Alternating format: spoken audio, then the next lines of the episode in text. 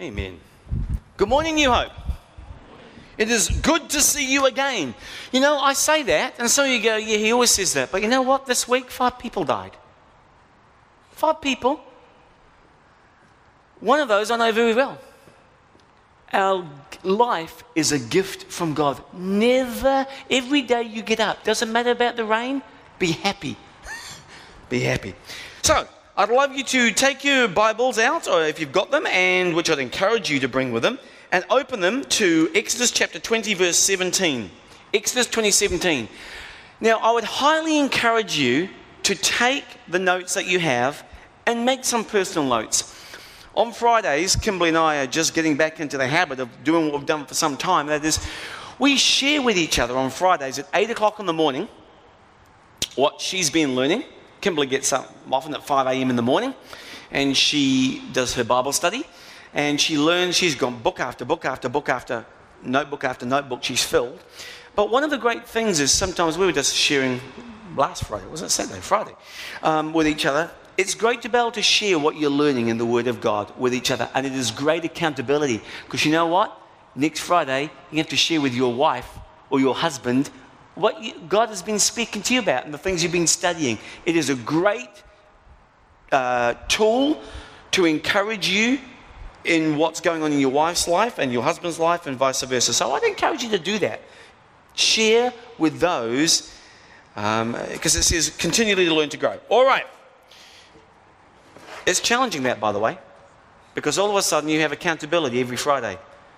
Uh, bring your book along and let's see what you've done. Kind of like the school teacher who says, uh, Bring your homework book and I want to see what you've been doing. It's a great way to get motivated. All right. Milton Bradley, today we're going to talk about learning to be content. Milton Bradley has a game which is insane.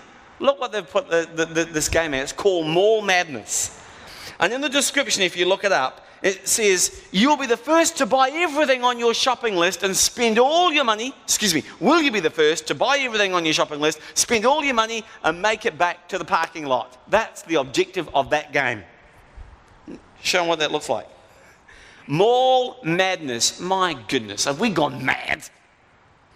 A recent survey of teenage girls showed that 93% of them chose the number one pastime was shopping. As you've probably seen at Botany, cranking that up. So today, I'm going to take aim, because God takes aim at this, of one of the big strongholds in our society. I'm going to wrap it up on the Ten Commandments. Exodus 20, verse 17 says this. Let's read it together. You. Okay, that felt like a three legged race, okay, when we're not quite in sync. Let's do it again. You shall not covet anything that belongs. What is coveting? Pardon? Speak up a bit.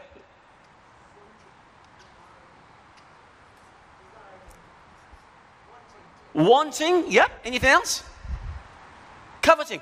Hey, it's in the top 10 commandments, so it's a good idea, first of all, to get our definitions right, okay? So, coveting is the uncontrolled desire to acquire.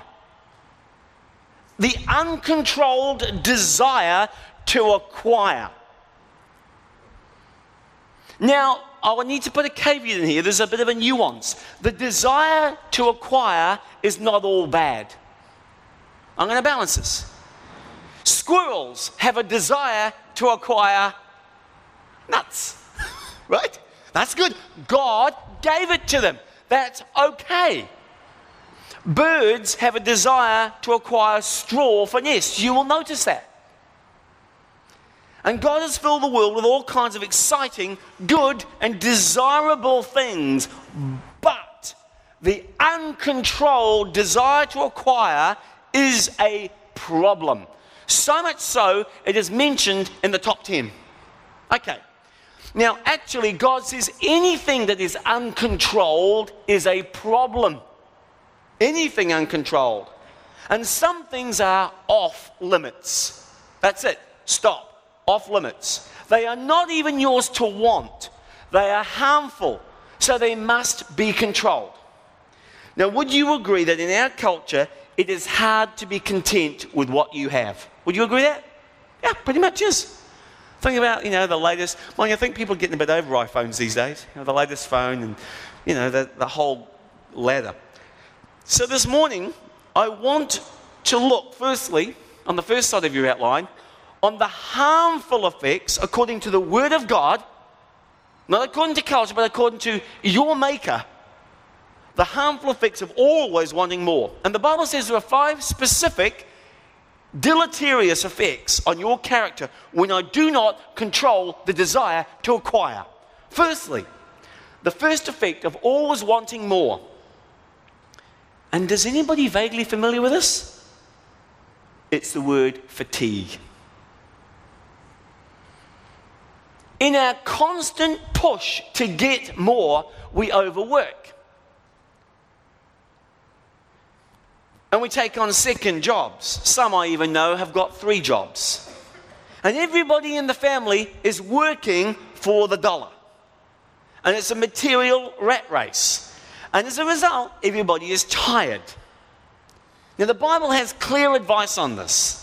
Proverbs 23, verse 4, a great verse to highlight and slap in the middle of your refrigerator so you can see it every day. Look what it says it says, Do not wear yourself out trying to be rich. Have the wisdom to show restraint. In other words, the Bible is telling you, let me put it in Kiwi colloquialism, it's dumb to wear yourself out just trying to get more. Simple. That is biblical, godly advice. Second is debt. That's another effect. Debt. Anybody identify with this one? Notice this verse. The more money you have, the more money you spend. Ecclesiastes 5:11. Now today we're talking about coveting. Coveting destroys budgets. And we think the problem is, well, we don't have enough money. No. The problem is we want too much too soon.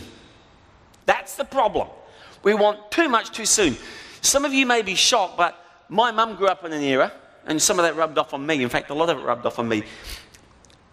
They get the house, but they couldn't afford the furniture, so they would wait. And they would, my son slept on pallets with some foam topper on the top for a while. That made his bed up until he could afford it.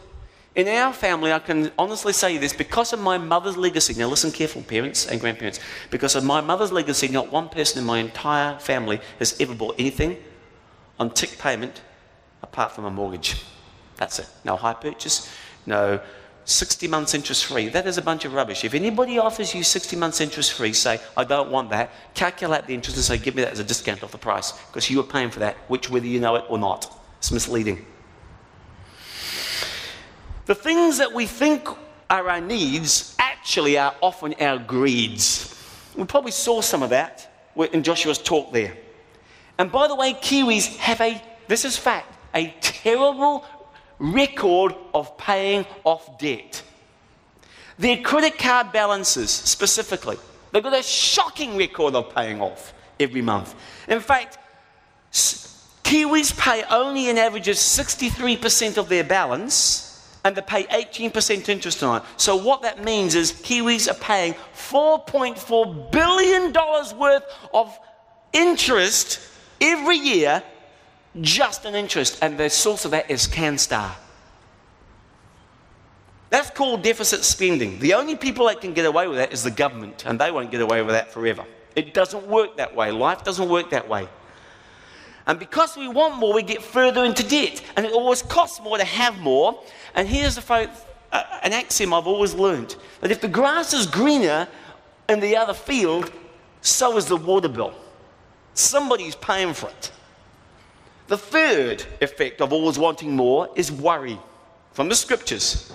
The Bible says a working man can get a good night's sleep. But the rich man is so much he stays awake worrying. And so when we focus on the things, we inevitably worry. The more you have, the more you need to manage, insure, and then the accountant and the tax specialist and everybody else has got their hands out for their share of the pie. worrying about how am I going to protect it, how am I going to invest it, how am I going to minimize taxes and maintain it and keep it. If you add these first three together, you end up with this fourth one, the fourth effect. The fourth effect of always wanting to, to get more is conflict. Conflict. Let's read this verse from James 4, verse 1, together aloud. What causes fights and quarrels among you? Don't they come from battles that de- uh, desires that battle within you? So conflict comes from always wanting more. And one of the main causes of divorce is financial pressure. Arguments, doesn't matter whether you've got not much or a lot. Arguments over money, arguments over possessions. And especially when you have what I want, there's going to be conflict. And God says, don't covet what is somebody else's. What specifically does he mention? And what does Jesus mention too? Well, don't covet somebody else's job. Don't covet somebody else's car. Don't covet somebody else's house. Don't covet somebody else's spouse, husband, or wife. You know, oh, I wish I had a husband like him. He's so kind and gentle, so understanding, not like you. He's so sensitive and manly. Oh, I wish I had a wife like her. She's so talented and witty and pretty. Don't do that, the Bible says. And God says don't do that because it causes conflict. What's the fifth effect? Of always wanting more. It's called dissatisfaction. Look at this verse, powerful. Teach these principles to your children and your grandchildren you will never be satisfied if you long to be rich. Now, I'm just going to put a pause right now, time out. Do you really believe that? Do you really believe that? Or are you actually by default saying, by the way you're living your life, actually, I don't believe that? I'm trusting my opinion, the world's opinion, more than God's. He says, You will never be satisfied if you long to be rich. By the way, remember the other part of that? What is the root of evil? The love of money. Not money itself, but the love of it. This uncontrolled desire that keeps driving you forward and working you to the bone. You will never get all you want, the Bible says. Even Rockefeller, who had billions, and that's spelled, by the way, with a capital B. One reporter once famously asked him, How much more would it take for you to be happy? And you know what his answer was? Just a little bit more. It's a mirage. And the scriptures say, Don't be dumb, don't be stupid. It's foolish. I love the Living Bible's uh, translation. It says, It's foolish to think that wealth brings happiness. Let me tell you, I know some people who've got some money. And they tell me, and I know them very well, I have a bedroom in their home. And I know life is complex, very complex, when you have a lot. Let's be clear. I want to bring some reality to this. Things can bring happiness for a while. Think about that new phone that you bought. Everything you thought about it was all. And then it kind of light, loses its luster. It's an unusual effect. The excitement wears off, and after a while, you get bored with it. Or that beautiful piece of art that you bought. Nice. But then you need to change it after a number of years. Or the furniture, or the car that was once the center of attention now holds little attention. I wonder how many of you who are still sitting here today, who are still thrilled about the Christmas present that you got last year. Even though you were on the day, you probably can't even remember what you got for Christmas. The point is this things do not bring lasting happiness. Get that point across to your kids. it's a temporary thrill. So, coveting is a significant reason for dissatisfaction in our world. So, what's the antidote to coveting? Joshua mentioned it this morning. It's the word contentment. Contentment. That is a word you rarely hear, and advertisers and marketers hate. If you're content, you're their worst nightmare. They're going somehow jostle you out of that discontentment to get you to move forward and buy and shake loose some shekels. Paul says here in Philippians 4:12, I have learned the secret of contentment. Hang on. So I've learned how to be content important character skill. Whether I'm living in plenty or whether in, I'm living in want. In other words, not a lot. I've learned to be content. So, contentment there, the point is, is it's something you have to learn. It does not come naturally. It doesn't. It doesn't come naturally to me, and it doesn't come naturally to you. Now, one of the ways you learn contentment is by realizing the effects of always wanting more. Those five things. Now, on the last part of your outline, I want to focus the balance of message on this how to learn to be content. How do you do that? Four things, real quick. Number one, you and I need to resist comparing ourselves to one another. Resist it. Why? Because comparing leads to coveting. If I compare, I'm going, hmm, I love either cause desire and envy or it'll cause pride. Well, I've got more than you. Both are dangerous attitudes. The Bible says here in 2 Corinthians 10 we do not dare classify or compare ourselves. We don't do that. We don't compare cars. We don't compare jobs. We don't compare clothes or, this is a subtle one, children. We don't compare children because God made them all unique. That's really dumb. We don't compare wives and we don't compare husbands. So, how do you react when, some, when you see someone with a nice house? That's a good question this morning. Do you have a case of envy or covetousness? or more beautiful furniture. You know, wow, that furniture goes back to Louis XIV. And you come back to your wife and say, yeah, if we don't pay for ours by the 13th, uh, the 30th of March, or uh, where we are in July, ours is going back to farmers. How do you react when you see someone else's stuff? Maybe it's their boat. Think about that. This is important. One of the greatest lessons you can learn in this life and you can pass on to your children to save them pain is you can learn to admire without having to acquire.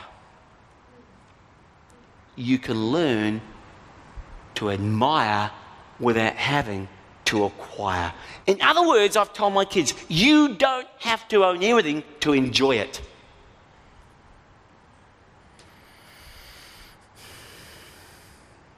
The Bible talks about this clearly in 1 Timothy 6 9. When we long to be rich, we are a prey to temptation. So we're, we're going to be preyed upon. We get trapped. You might want to circle that into all sorts of foolish and dangerous ambitions, which eventually, here's the result, plunges into ruin.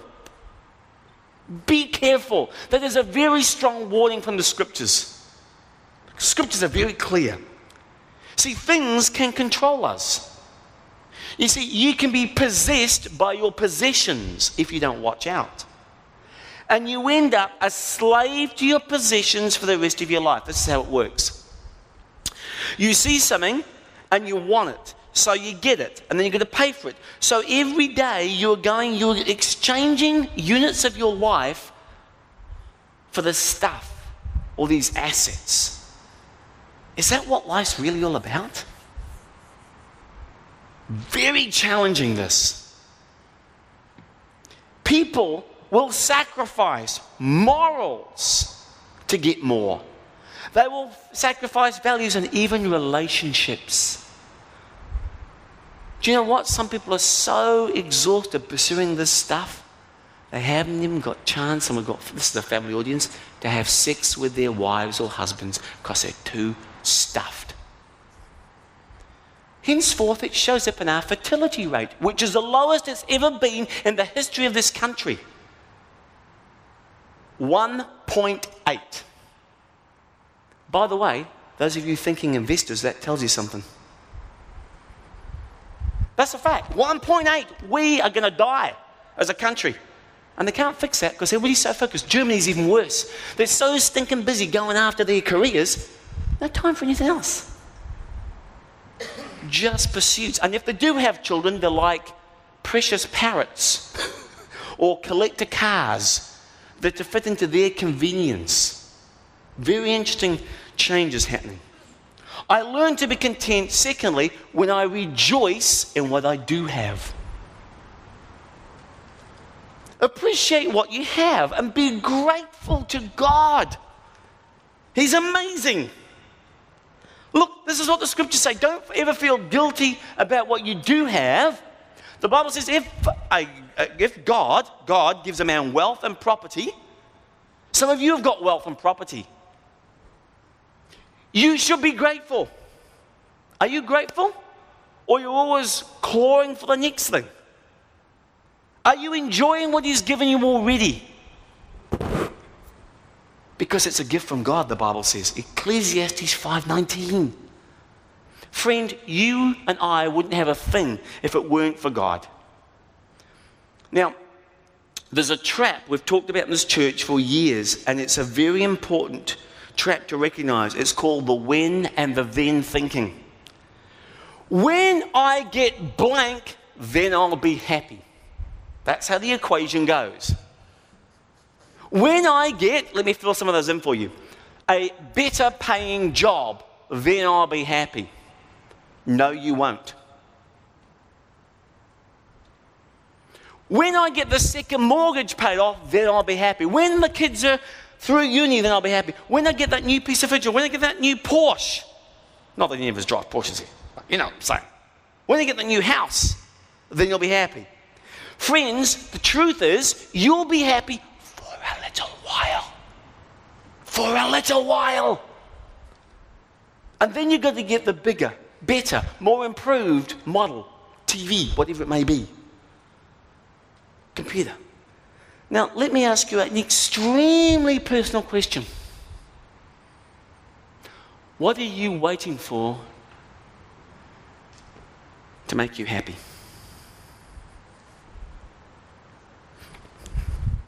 Pastor Ines, when I get married, then I'll be happy. Some of you are saying, when I get out of this marriage, then I'll be happy. Friend, you are as happy as you want to be. So please forget the when and then thinking. Happiness is not getting whatever you want. Happiness is enjoying what you have. Godliness with contentment is of great gain. And God wants you to enjoy what you already have. And He enjoys watching you enjoy what you already have. Just like you, as a parent, in, want your kids to enjoy what they've been given, not always looking for something else, right? Enjoy what you've been. My mum used to say that all the time. enjoy what you've got. Don't be constantly looking for other things and wishing for what you don't have. Proverbs 15 27, it's not in your outline. A greedy man brings trouble to his family, you'll destroy it. Greediness. Now, one of the marks of maturity, and one of the marks of maturity in your children and your grandchildren is when, and you, is when you can say, enough is enough. Enough is enough. Now, there are two ways you can get more in this life. Let me rephrase that. There are two ways that you can have enough in this life. Number one is to get more, and number two is to want less. Two logical alternatives, then you'll have enough. The Bible says, this is its counsel to us it's better to be satisfied with what you have than to always be wanting something else. It pains me sometimes as I see children unwrap Christmas presents. They unwrap it, the thrill for a nanosecond, and then they're wanting what their brother or sister has got. Or they're telling you about what the neighbors have got. That's a mark of immaturity. Tremendous immaturity. We recognize it in our children, but not so quickly sometimes in our own lives. The third way I learn to be content is when I realize what I have is to help others. God doesn't want to just bless you for your own benefit, to be selfish with your possessions. Actually, as children start off, they're often quite selfish, and we have to work hard as parents to what? Share. Share. Have a nice attitude about sharing. You know that? I think God has the same problem with us. He wants us to share and to help other people with it. Now, let me be real clear about this. Straightforward. So it's, it's very clear. God is watching to see how much you give away. There. He noticed the widow. It wasn't the amount, it's what she had left afterwards. Now, with this, I want to read an extremely important verse. And I want you to read it with me slowly. Let's read this. The Bible says this Tell those who are rich. What? What are we supposed to tell them? Let's read it. Not to be proud and not to trust in their money, which will soon be gone. But, on the other hand, their pride and their trust should be in the living God, yes, who always richly gives us all that we need for our enjoyment. I love that. Then it goes on. He isn't finished. Tell them.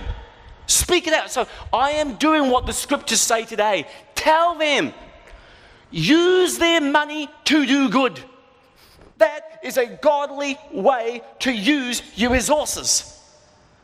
That they sh- and how? That they should be rich in good works and should give happily to those in need always being ready to share with others whatever God has given them. Now, sidebar, by doing this, by doing what? All of the above, they will be storing up real treasure in heaven for themselves. It is the only safe investment and they will be living a fruitful Christian life. So let's reverse all that. Part of living a fruitful Christian life is to apply this verse in your life. I want to be fruitful, more fruitful for you. Well, you say, God says you do, we'll do this. That's what he says, real clear. They'll be living a fruitful Christian life down here as well. Not only storing up treasure in heaven, but living a fruitful Christian life. This is a critical scripture. Now, wow, that's pretty audacious, Ian. That's not talking to us. Really? Who is that talking to? I believe this scripture, and I'm going to tell you why in just a few, less than one minute. This scripture is talking to every single person in this room. If you live in New Zealand, you are filthy rich. You don't believe me, do you? Doesn't matter whether you're on welfare. Did you hear that? Doesn't matter whether you're on welfare. You are rich. Reality, from God's point of view, imagine this is a globe. Now, as he looks at the whole earth, that's what you call a global perspective. You can't get bigger than that, right? A global perspective. He looks at that. Now, how much would it take? Here's a question. I want you to write it down or think about it. Actually, write it down would be good. How much would it take to be in the top 1% of the world's wealthiest? What salary would that take? I'll give you 10 seconds to write it down. Write it down. Put a stake in the ground. Just have a guess. Uh, You're not going to be popped on it, but take a guess. Have you got that number? How much? How, what do you think? Oh, some, somebody's very rich. okay, here it is. This is from Investopedia. This is very recent. Uh, actually, May 14th, 2018, this year. For you to make it into the top 1% of the world, top 1%, so there's 99% of the world underneath you by a country mile. If your household income is this in New Zealand, you're in the top 1%. So, anybody in this room whose household income's over that, you're in the top 1%. So, that's my point. You and I have responsibilities. This verse is talking to us. There's no way around it. We can duck and dive and feel squirmish. That's okay. Truth is important. That's the truth. Many of you have got careers as teachers. You'll be earning over that shortly, if you, even if you just started out. Elementary school, doesn't matter.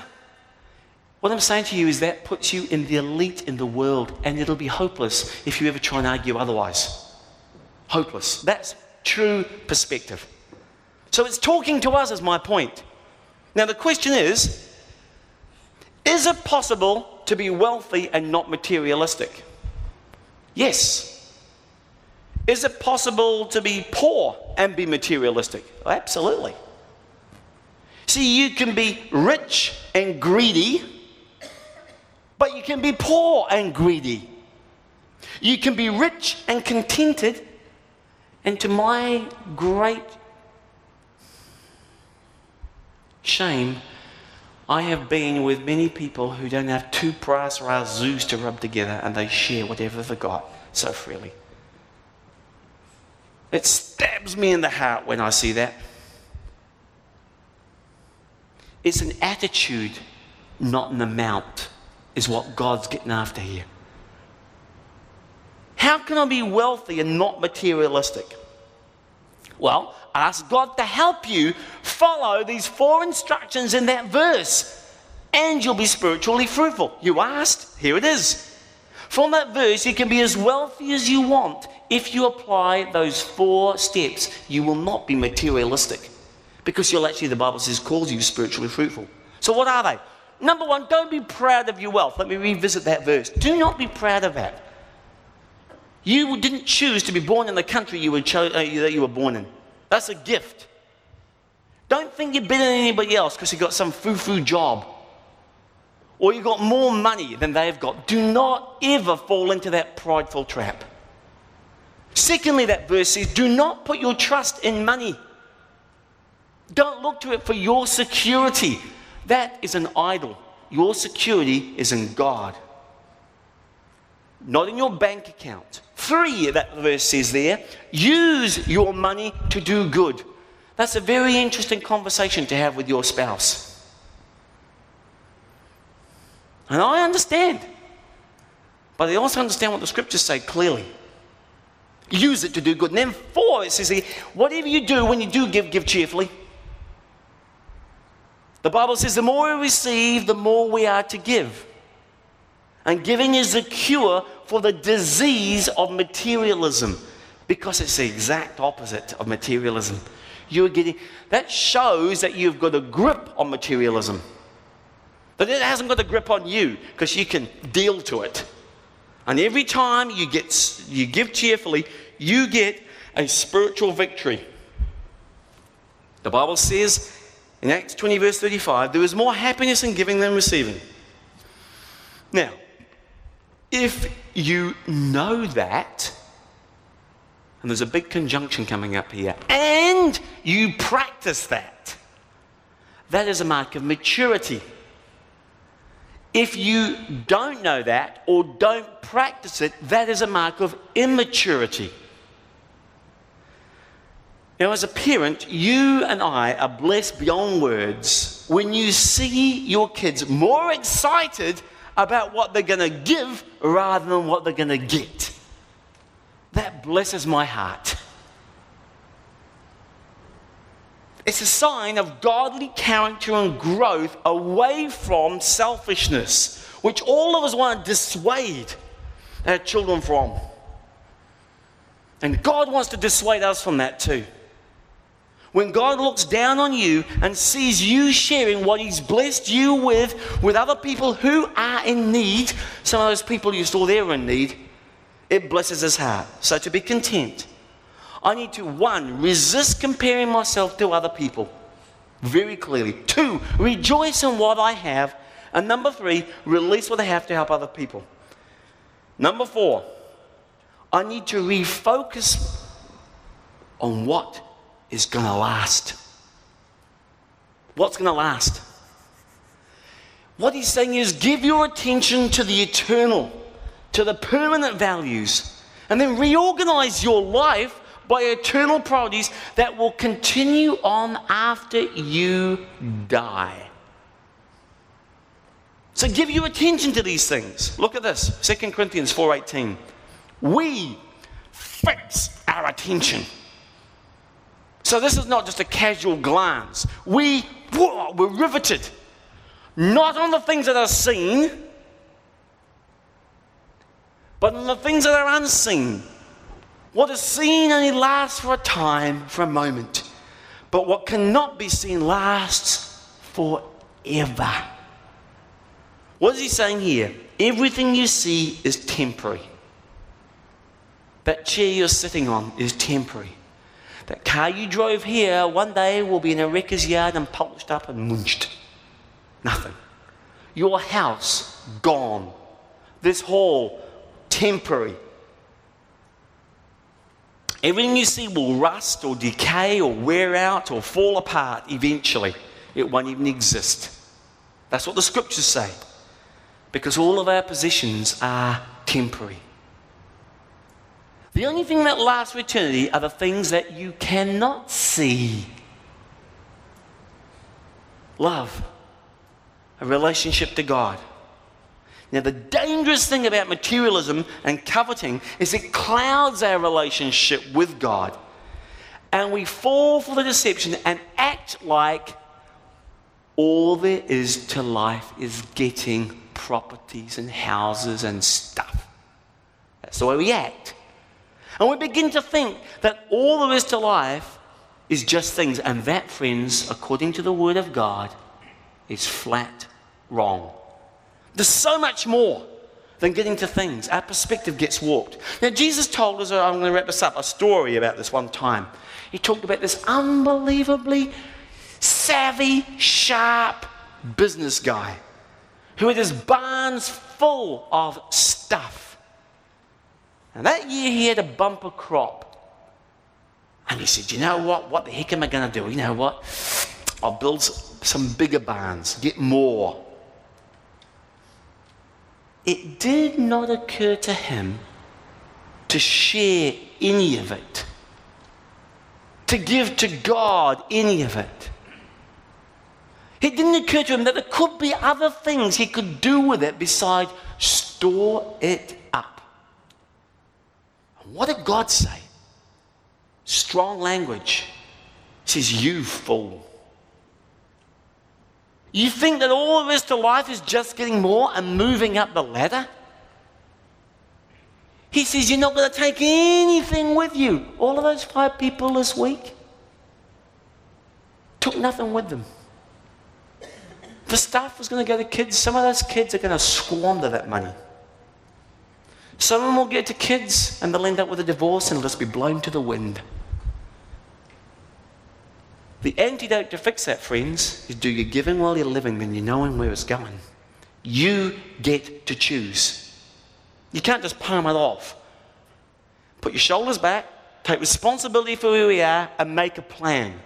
My wife and I just spent some time with our lawyers doing that. You choose. You do know what, what will happen with your own children. So God said, You fool, you're not going to take it. You only get to use this stuff for 70, 80 years. That's it. That's the time you're allotted. And if you leave too much of it to your kids, it will probably ruin them. So why beat yourself around on this one? There's more to life than things. Proverbs 23 4, which we mentioned earlier, says, Don't wear yourself trying to get rich. Have the wisdom to show restraint. As we finish up, let's ask this penetrating question What am I? What are you really living for? Is it leisure? Constant, incessant holidays? Is it the acquisition of things? What am I really? What is the primary goal of my life? Just to get more? How much is enough? A great discussion to have. Here's another question Why did God make me? Why am I even here? And where am I going? What's going to happen after you die? All that wealth will do you no good. You can't sort of call, hey, Johnny, would you please do this for that and that, and that? No, no. You had your time of stewardship. You are just a manager for a very few years. You do with it as your word of God directs you and His Spirit moves you. It's what you did with it whilst you're on earth that will count. What I'm saying is be careful what when and then thinking. When I get to the end, then I'll do this. Mm, that's a very dangerous road to play. One of the guys I spoke to last week was about my age. Use it the right way. That's your responsibility. The Bible says a man's true life is not made up of the things he owns, no matter how rich. Jesus couldn't say that any more clearly. And each of us has to make a choice. You decide your values is it going to be culture or Christ? Is it going to be, are you going to be serving the master or are you going to be giving your life to basically Madison Avenue? Do you want to break your materialistic grip on your life? If you do, why don't we close and pray?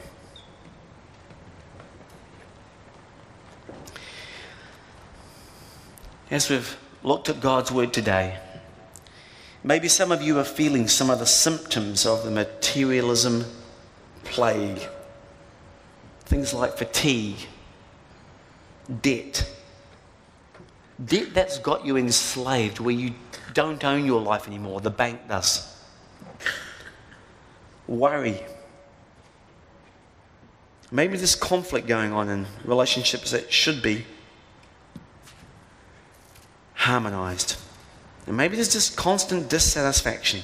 I challenge you to get off the treadmill and adopt God's values and refocus your life on what is actually going to last. So, today, if you've never opened up your life to Jesus Christ, would you say, Jesus, I want to know your plan for my life because things aren't working out too good. Would you forgive me for my preoccupation with things and stuff and for breaking your commandment, which clearly tells me not to covet? I ask you to come into my life, renew my desires, change my heart, change my desires today, and help me to live for you and for your kingdom's purposes, I pray. Or maybe you've already done this.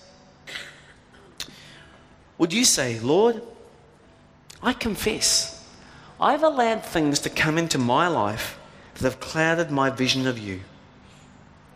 I need your Spirit's help to get my priorities right, to stop comparing, to enjoy what I have, and to be grateful for it, to share and give as you show me and to refocus on what's really important in this short life that you've given me.